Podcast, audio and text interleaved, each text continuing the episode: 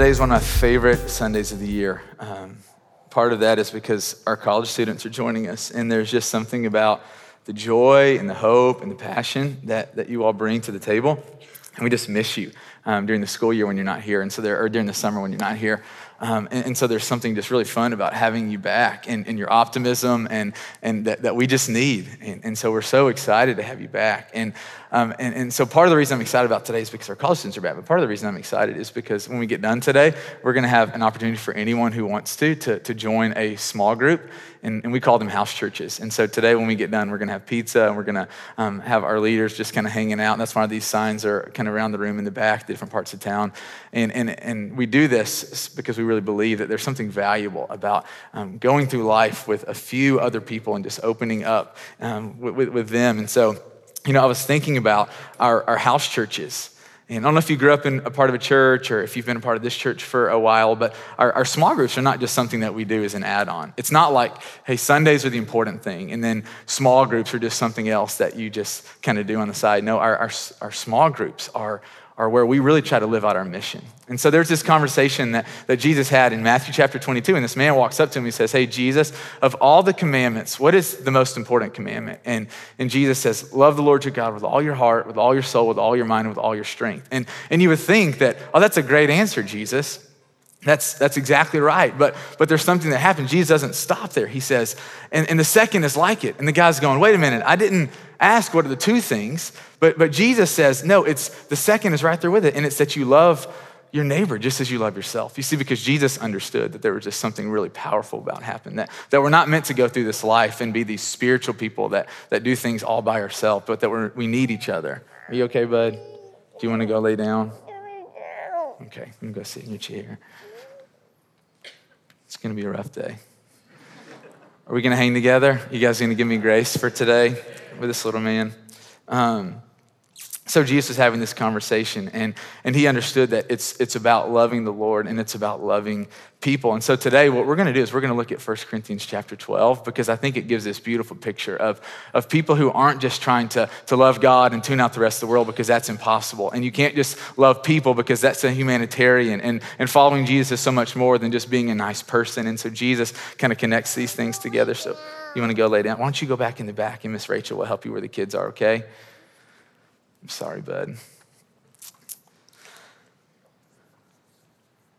Curveballs. You get thrown them every once in a while. And uh, I'm not distracted at all, in case you could, could tell. I need, I need my community right now. So, um, so today, what I want to do is I want to look at 1 Corinthians chapter 12, and I want to talk about some of the blessings that come um, through stepping in community, through, through us being a group of people that say, you know what, um, I think Jesus actually knew what he was talking about, that there is something about loving God and loving people. And, and so I want to talk about the blessings, but I also want to spend some time talking about some of the barriers that we face. Like in 2018, things that keep us from, from really stepping in and being all in with, with God and God's people. And so, you know, I was thinking about this time in my life, my senior year of college. I've been out of college for a long time now. And and, but I remember my senior year, and it, it, was the hardest class that I took in all of college. And, and so we were gearing up for finals. It was, um, it was April. And our theology professor, we, we came to him and we kind of had this idea. We were like, hey, I'm not going to say his name, um, but what if, what if we threw, what if we did a communal final exam? And he's like, what do you mean by that? We're like, well, what if we take the test out loud verbally all together? And whatever, whatever we get, we all get the same grade. And, you know, so he's entertaining this idea. He's like, I kind of like that. He's like, I could fail all my students, right? And put you all in your place. And, and he, was, he was intrigued by the conversation. And so, you know, we're going, we have this incredibly hard class. There are really smart people in our class, and there are people like me in the class. And so, if we can get the smart people to answer the hard questions, people like me can take the easier questions, and we'll be okay. And so, he took the bait.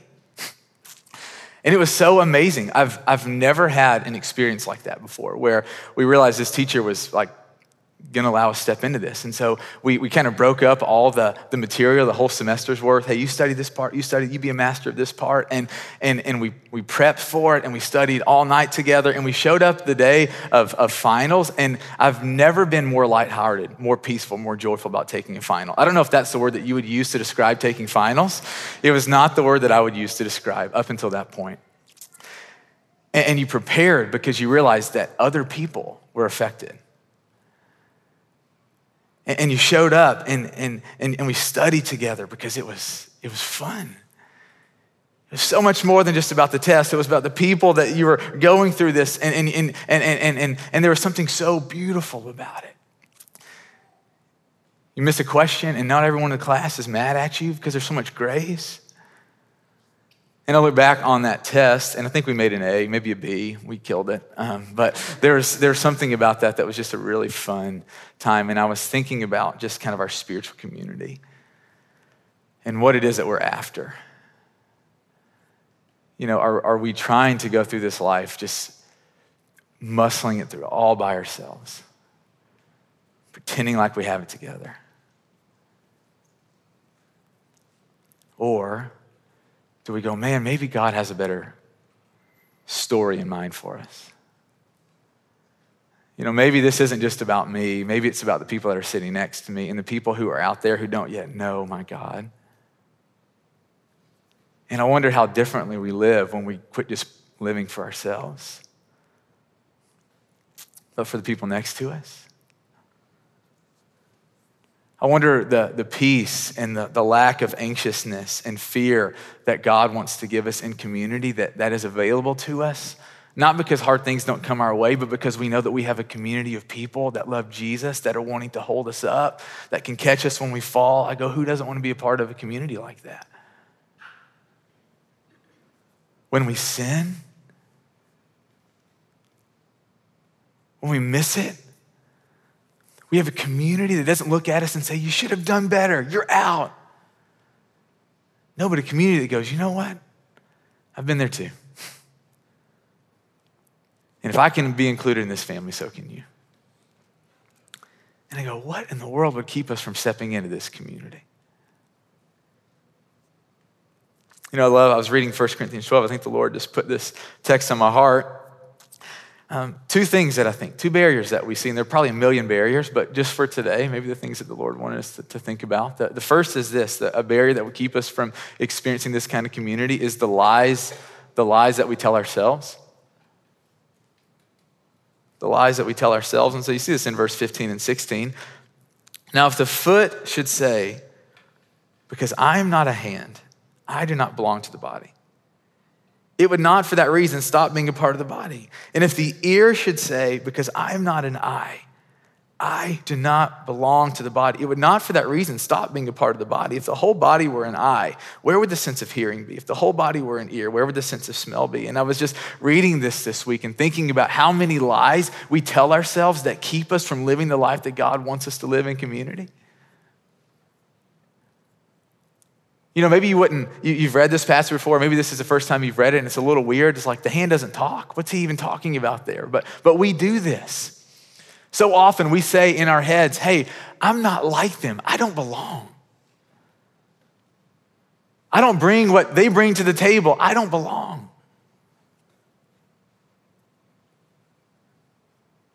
We have a whole host of things that we say that keep us from stepping into community. I'm not good enough. We are our own harshest critics. No one knows your sin like you do.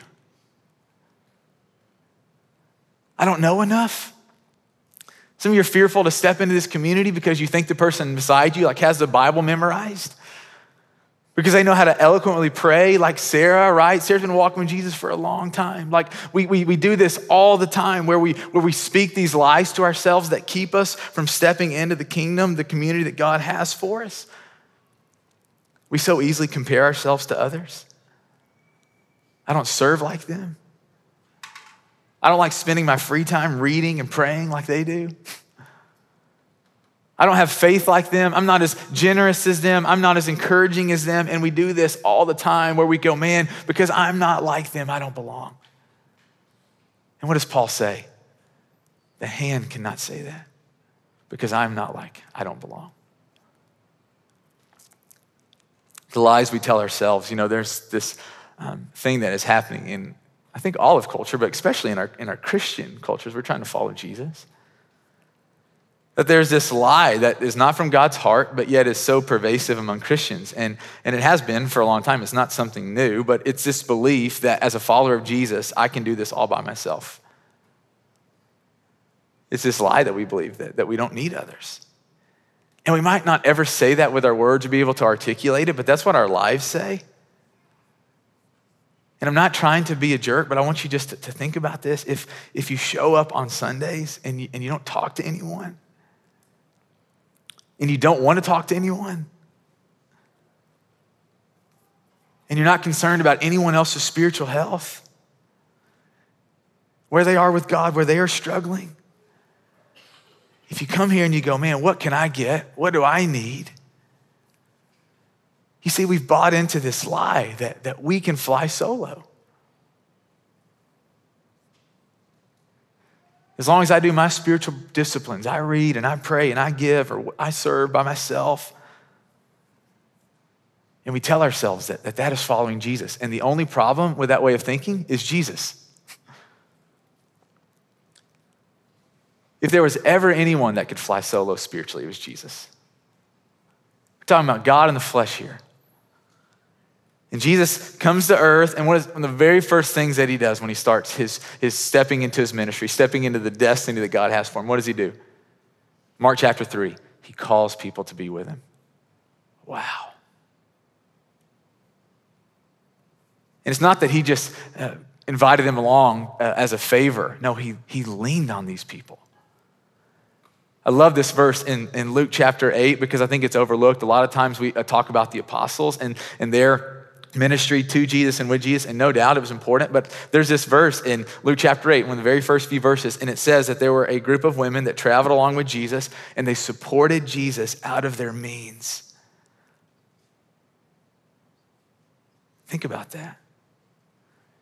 Jesus, the one who, there's this cool story in Matthew chapter 17. He made a coin appear in the fish of a mouth. The, the, the Son of God could provide for himself, and yet he chose to make himself vulnerable and dependent. In the first century, women couldn't vote, had no status, and who it is, who is it that Jesus opens his life up to? Wow. What amazing leader Jesus is. Or I think about the night before he was crucified. He invites three of his closest friends, Peter, James, and John, to come and to pray and to be with him. Wow. You see, Jesus modeled it for us. That there's something to having people around you. And not just doing them a favor, but letting them in on your life, loving people. And I was reminded this week how detrimental how inconsistent this pioneer idea is with, with what it means to actually follow Jesus. Now, hear me out. The scriptures make it abundant clear that we are forgiven of our sins, that we are added to the family of God, that we are given eternal salvation because of the grace of God, because of nothing that we do on our own. No amount of praying, no amount of serving, no amount of giving, no amount of whatever it is that you think justifies you before God. No, we are given, we are, we are put in the kingdom, we are put in the family because of the, the free grace of God. But I also want to acknowledge that as followers of Jesus, we have a responsibility to actually live like Jesus. Right? And so many of us, man, we are so comfortable. We are so cool with Jesus getting us in. And grace becomes this permission for us to do what we want with our lives. It becomes this excuse to not do the hard things, the obedience that Jesus is inviting us into. And, and, and, and Jesus says this in Romans chapter 8 through his servant Paul. He says, Those who are the children of God are those who are led by the Spirit of God. The children of God are those who actually follow the voice of the Lord in their life. Or John chapter 5 and John chapter 6, Jesus makes it abundantly clear that those who love him are the ones who keep his commandments. And part of what it means to be the, this follower of Jesus in a context of a community is that we release these lies, the lies that we tell ourselves. that keep us from enjoying what God has for us. The other thing that, the other barrier I believe that we see in 1 Corinthians 12 that keeps us from living into this community is the lies that other people tell us. So it's not just the lies that we tell ourselves, it's the lies that come from other people's voices. And you see this in, in verse um, 21. The eye cannot say to the hand, I don't need you. And the head cannot say to the feet, I don't need you. Some of you come here this morning and you've actually had these words said to you. Someone looked you in the eye and they said, You're not wanted. Others of you, maybe it wasn't necessarily the words, but it was actions that people had that spoke to you in this way. Maybe it was a parent, maybe it was a friend, maybe it was an ex, maybe it was someone at church. And I know that part of the reason that you're fearful to jump into community is because someone told you one time that you weren't welcome, that you weren't wanted, that you weren't needed. And this lie, man, just takes root in her heart. And then we self select out of the very thing that our souls need. I was hanging out with my friend this week. He's in his mid 50s. His wife just died of, uh, of, of a disease. And he was just telling me about how lonely he is. Kids are out of the house. And he was talking to me about how loneliness is this place where it is so easy for the lies to come in and for the lies to take root and for the lies to stay. And have you ever noticed that? How, how often when life seems to get hard, when things start to fall apart, when your parents get divorced, when that person breaks up with you, when you lose the job, when you didn't get into the school that you wanted to, so often what we do is we start to detach. Right? Like, have you ever done that before? is it just me? We start to isolate when we sin right? When we're weak because we believe that, that no one cares about us, that, that, that no one is going to help us, that no one wants to help hold us up. And so we put walls up so we won't get hurt again. We keep people at arm's distance because of lies. Lies we've told ourselves or lies that other people have told us. And I love what God does. He just comes in with the truth, which just completely cuts through every lie. Verse 27, this is what he says about us. Now you are the body of Christ. And each one of you is a part of it. Wow. What does God say about us? You're the body, Jackson. You're part of it. And Debbie, you're the body, and you're part of it. Yes, how easy it is for us to cling to the lies and not accept the truth. Even as I'm reading that, some of you are going, Yeah, but you don't know me. You don't know what I did. You know, my son Jones, uh, um, he's our middle kid, and, and our, he has an older sister. And, and Finley does this thing where she just knows how to get under a sin. I think it's a blessing, right? If you're a sibling, you know how to do this to push people's buttons. And, and she can do it in a way that just bolsters him and gives him confidence. And she can also use it to tear him down, right? And so, so often she'll just say things because she's a five year old and she's mean, right? And like all of us. And it will tear Jones up. He has a soft spirit. And so he'll come to me and he'll say, Dad, Finley said this about me. And I'm like, Is it true? Is it true, buddy? No. You're right, it's not true. Don't let it bother you. She's just being mean. You see, there's, there's something about this where, where God loves, you know, that, that, that, that people and the enemy, they are unrelenting. I've noticed the past month, the enemy has come at me more in my sleep than I can ever remember in my life, just, just discouraging me and fresh. Like I just wake up in the morning and I'm like, why am I so just discouraged? It's because of dreams. And the enemy is unrelenting about our character and our identity and who we are in God. And I know that if you're in Christ, he's doing the same thing. He's the same bully to all of us. And so often the enemy will speak a lie to us and we just cling to it. And God says, No, no, no. I told my son Jones, I said, whenever Finley, I said, whenever she says something about you and it, and, it, and it just doesn't sit right, you come and ask me if it's true. I said, there are gonna be people at school for the rest of your life that are gonna say things. You come to your daddy and you ask him if it's true. And for us to be people that, that learn to go to our daddy. God, is this lie true? Do I matter? Because I really believe that, that, I've, that I'm insignificant to this body. I really believe that, that the person next to me is more important than I. Is that true? And he comes to us with the truth and he says, You're the body of Christ, and each one of you is a part of it. If you're not a follower of Jesus, man, I pray that the Lord opens your heart today. If you're not a follower of Jesus, I pray that you see how outstanding, how wonderful God and God's love is for you. This is part of the, the reason that we even have this church is because we want people who don't know Jesus to come to know Jesus. I mean, no greater gift to this body than for, for you to step into life with God. And if you're not a Christian, I pray that the Lord opens your heart to step into this community. And if you are a follower of Jesus, I'm going, why is it better to live this way? Where is the blessing? And I think there are two things the first thing is this why is it a blessing to live in, in Christian community? Is because it sets us apart from the world.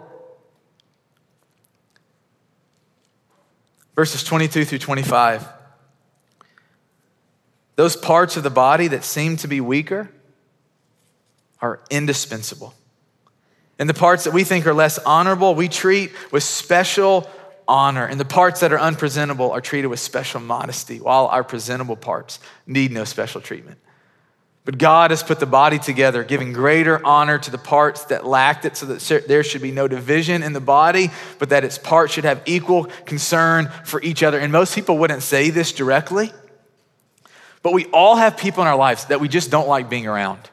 And here's what we do we just distance ourselves from them. People who aren't like us, people who talk too much, who don't listen people who don't vote like us, whatever it is that you that distinguish that separates you from people. We all have these categories. We probably don't have the, the courage to say it with our words like this. But so often, what we say to people because they're not like us and we don't want to be around them is we're saying the very thing that Paul says here in verse 12. We're saying, I don't need you. It is so easy to be around people who think like us who have the same Enneagram number as us, right? Who are the spitting image of us, but the body isn't about us. You know, when we step into community and we're asking questions like this hey, who's gonna notice me? Who's gonna help me? Who's gonna make my life better? We're just missing it. We're asking the, the wrong questions. But, but when we come into a community and, we and, we, and, and we go, man, before I want people to hear me, I want to hear them. When we come into a community and we go, man, this is the place where, where people who are hard to love, if they can't be loved here, where can they be loved?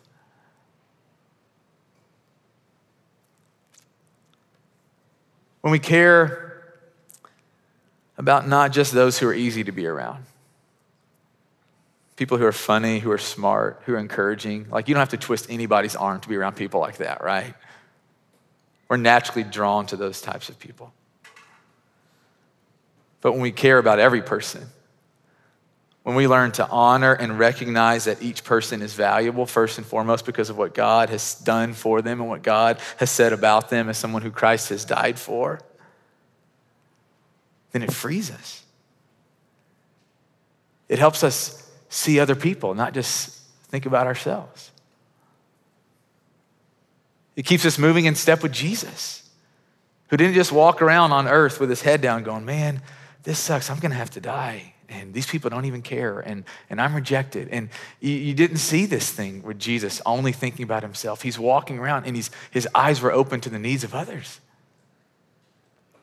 And so don't hear me saying that stepping in community, we just ignore our stuff. No.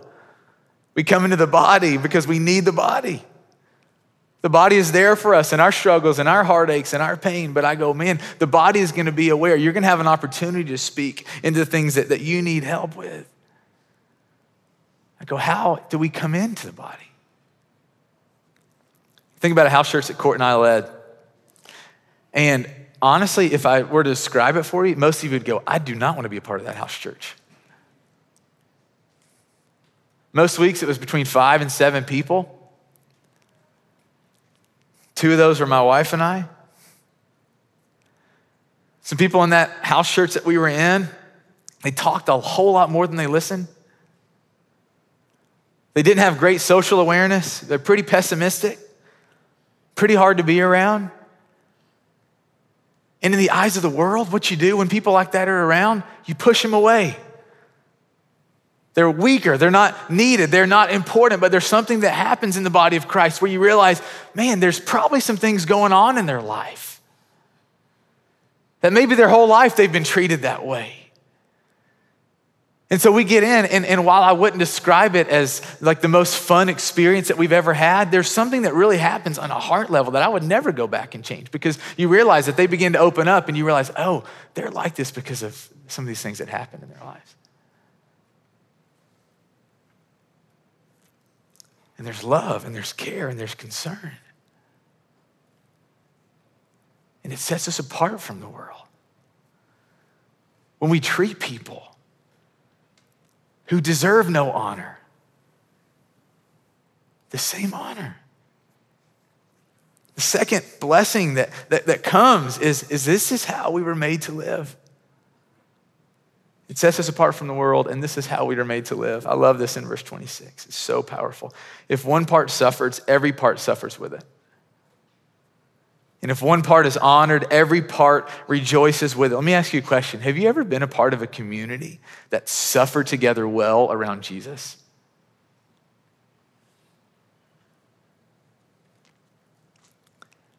My wife and I, in between our second and our third kid, we had a miscarriage. We lost our baby.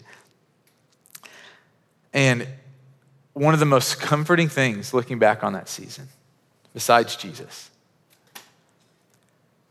was when our community didn't just hurt um, for us, but they hurt with us.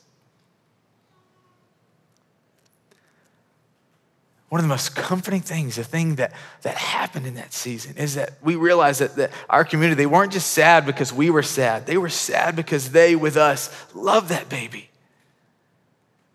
And they were looking forward to meeting that baby. And there's nothing like the body of Christ suffering together. Why? Because the body of Christ has this way to remind us that there's hope. And the things in this world, they don't always turn out the way that we want or the way that we hope. And so we stay in that together. And we suffer well together. And we don't pretend and we don't tell people, get your stuff together and then come back. No, we say, I'm going to sit in this with you. And we let our hearts hurt together. And then when God is ready, to deliver. There's nothing like it. There's nothing like it when God comes and when God brings the deliverance that only God can.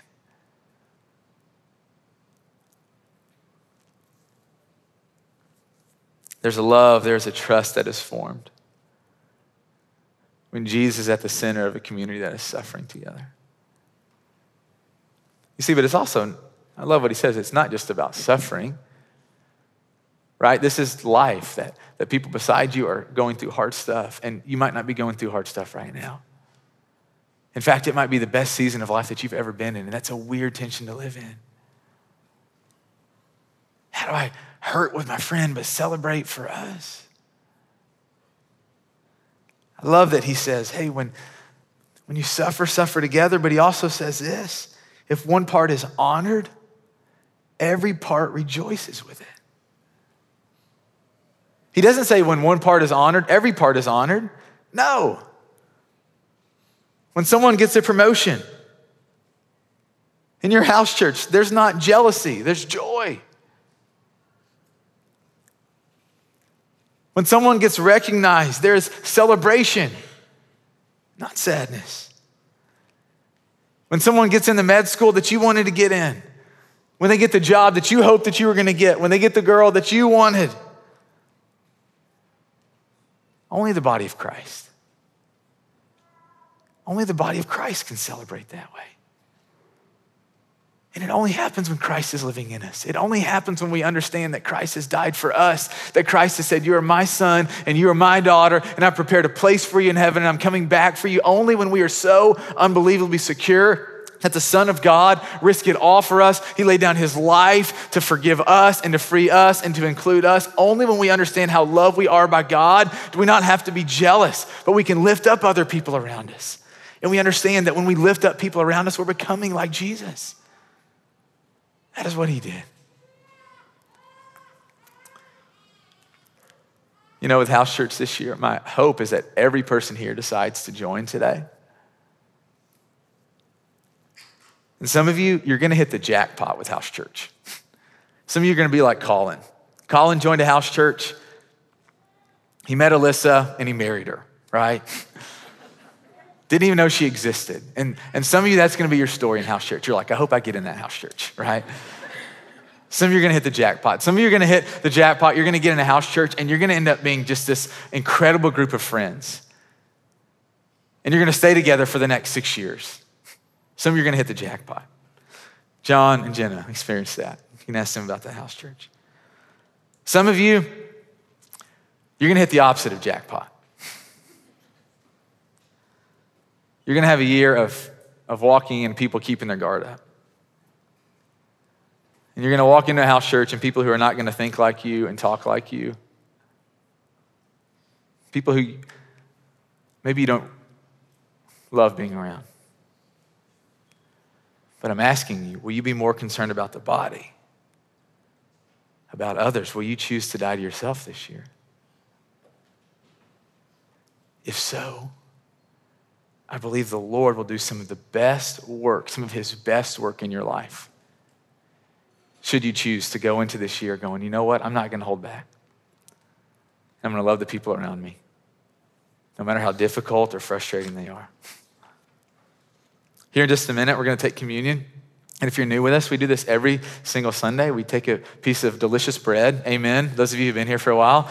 And we eat a piece of bread and we drink a cup of juice and, and, and we take the the body of Christ, the blood of Christ together. And, and you can do that in your seat. You can scatter around the room. You can sit on the floor. You can do whatever you want. But this is a meaningful time for us to, to not just hear the scripture, but to respond and to talk. And so I want to invite you as, as we take communion, I want to give you this question to, to talk about. What hesitations do you have about getting in a house church this year?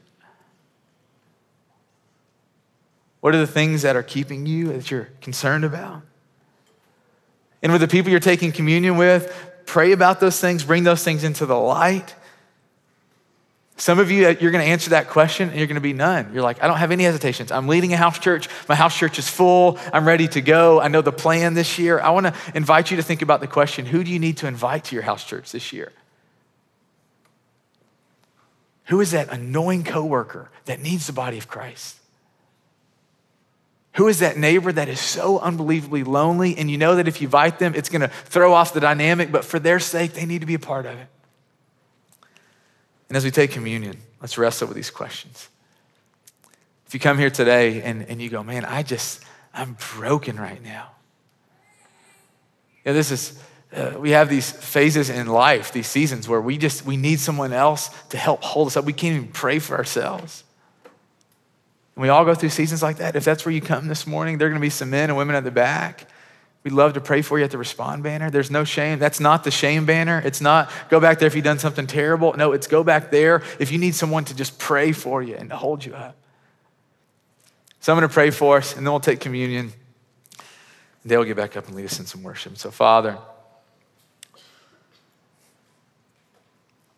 it, it sounds so good, Lord. Like even me talking about it, like I'm like, I sound like a car salesman. Like I want to, I want to do this, and and I know that in October and November it's going to get hard, and there's going to be moments where I want to just hit eject, and and I pray God for my heart and for the hearts of my sisters and brothers in this room that our hearts would just be so in tune to you, and that we would care more about the way that our lives and our church is actually bearing witness to the kingdom than we do our own preferences. God, would you forgive us of all of our sin as we take communion? Would you lift us up? Would you encourage those in the body who are suffering right now? And God, let them be met with people who are compassionate and loving. And we'll sit in the hard stuff with them. God, we are your family.